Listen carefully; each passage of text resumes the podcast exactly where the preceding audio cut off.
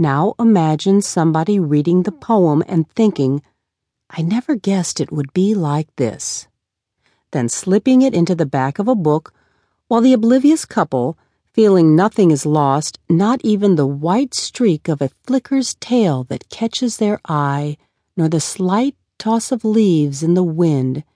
shift their gaze to the wooden dome of a nearby hill, where the violet spread of dusk begins.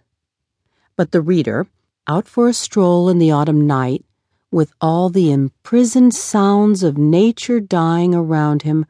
forgets not only the poem, but where he is, and thinks instead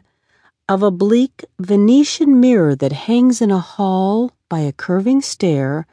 and how the stars in the sky's black glass sink down and the sea heaves them ashore like foam, so much as adrift in the ever opening rooms of elsewhere, he cannot remember whose house it was or where he was there.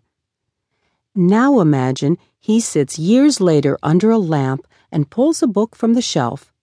The poem drops to his lap.